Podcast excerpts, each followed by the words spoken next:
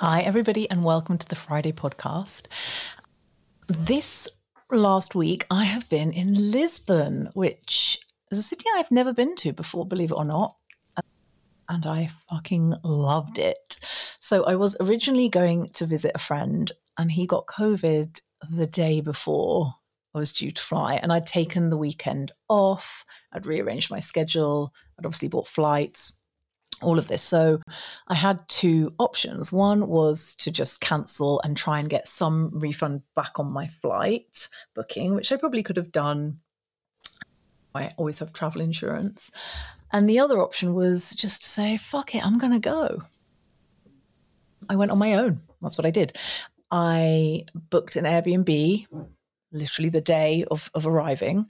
And I chose somewhere that Ames found for me, actually, in the middle of town in a beautiful area, but it was a super cheap Airbnb. And I was sharing a bathroom and a kitchen. Can you imagine me sharing a bathroom and a kitchen? It wasn't great. But the Airbnb was, it was what it was. It reminded me of being um, a really poor student again, which in some ways was liberating to realize how I'm not that anymore.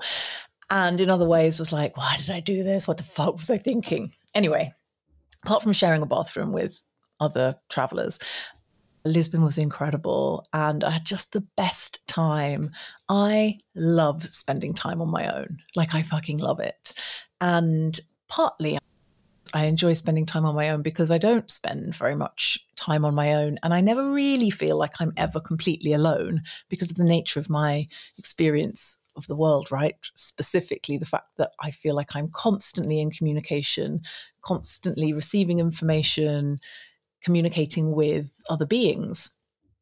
And so it's, I can't imagine what it's like to be on my own. I can't even imagine to what it would feel like to feel like I was isolated. And I realized what an incredible privilege that is. And there's a real difference between being on your own and not being around other humans. Now, I know absolutely what it's like to not be around other humans, and I love it. It's a quite a different experience to being on your own. The first thing that I always do whenever I am in a new city, I Google, I do some research on three prime things. The first thing that I do research on is where are the sacred sites? right? What are the ancient wells? Where are the incorruptible bodies of saints? Where are there any weird, cool, interesting spiritual places, locations? I immediately have a list of those things and then I will go and find those things. It's just that's what I am immediately drawn to.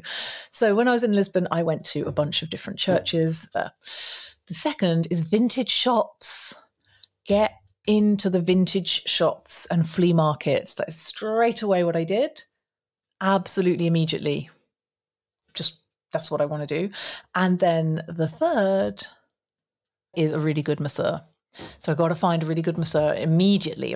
Usually, before I end up in a city, I have booked myself a massage because, of course, I'm in pain every day.